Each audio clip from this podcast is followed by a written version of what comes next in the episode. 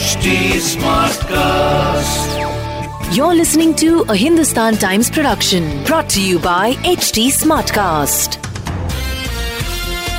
नमस्कार मेरा नाम सचिन कलबाग है और मैं हिंदुस्तान टाइम्स का एग्जीक्यूटिव एडिटर हूँ पालघर में जहाँ पर काफ़ी सारे ट्राइबल लोग रहते हैं वहाँ पे लेटेस्ट डेटा के हिसाब से 100 प्रतिशत बूस्टर डोज दिए गए हैं सारे बुज़ुर्ग लोग यानी कि 60 साल के ऊपर जितने भी एलिजिबल लोग थे, उनको बूस्टर डोज दिया जा चुका है। मुंबई शहर में सत्तानवे प्रतिशत लोगों को अभी तक बूस्टर डोज दिया जा चुका है।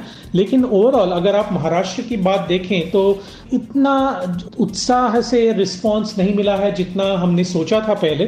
क्योंकि जब ओमिक्रॉन वेव चल रहा था तभी गवर्नमेंट ने ये डिसाइड किया था कि बूस्टर डोज देना है लोगों को। लेकिन जब से उन्होंने डिसाइड किया, तब से केस लोड जो है डेली केस लोड जो है, खासकर बड़े बड़े शहरों में बहुत ही कम हो चुका था। इसीलिए शायद लोग अभी नहीं जा रहे हैं बूस्टर डोज लेने के लिए। अगर आप 12 और 15 साल के बच्चों की उम्र के बीच के लोगों को देखें तो उनका भी जो नंबर है वो काफ़ी कम है मुंबई में।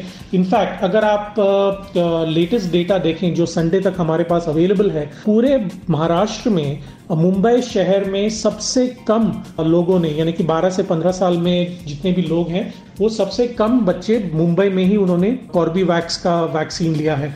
अभी तक केवल 23 प्रतिशत बच्चों ने इसमें, इस एज ग्रुप में 12 से 15 एज ग्रुप में पहला डोज लिया है। और ये मार्च 16 तारीख से जब कॉर्बीवैक्स देना शुरू हुआ था तब से अभी तक आ, केवल तेईस प्रतिशत लोगों ने ही लिया है। ओवरऑल अगर आप महाराष्ट्र की बात देखें तो अट्ठावन प्रतिशत बच्चों ने अभी तक लिया है।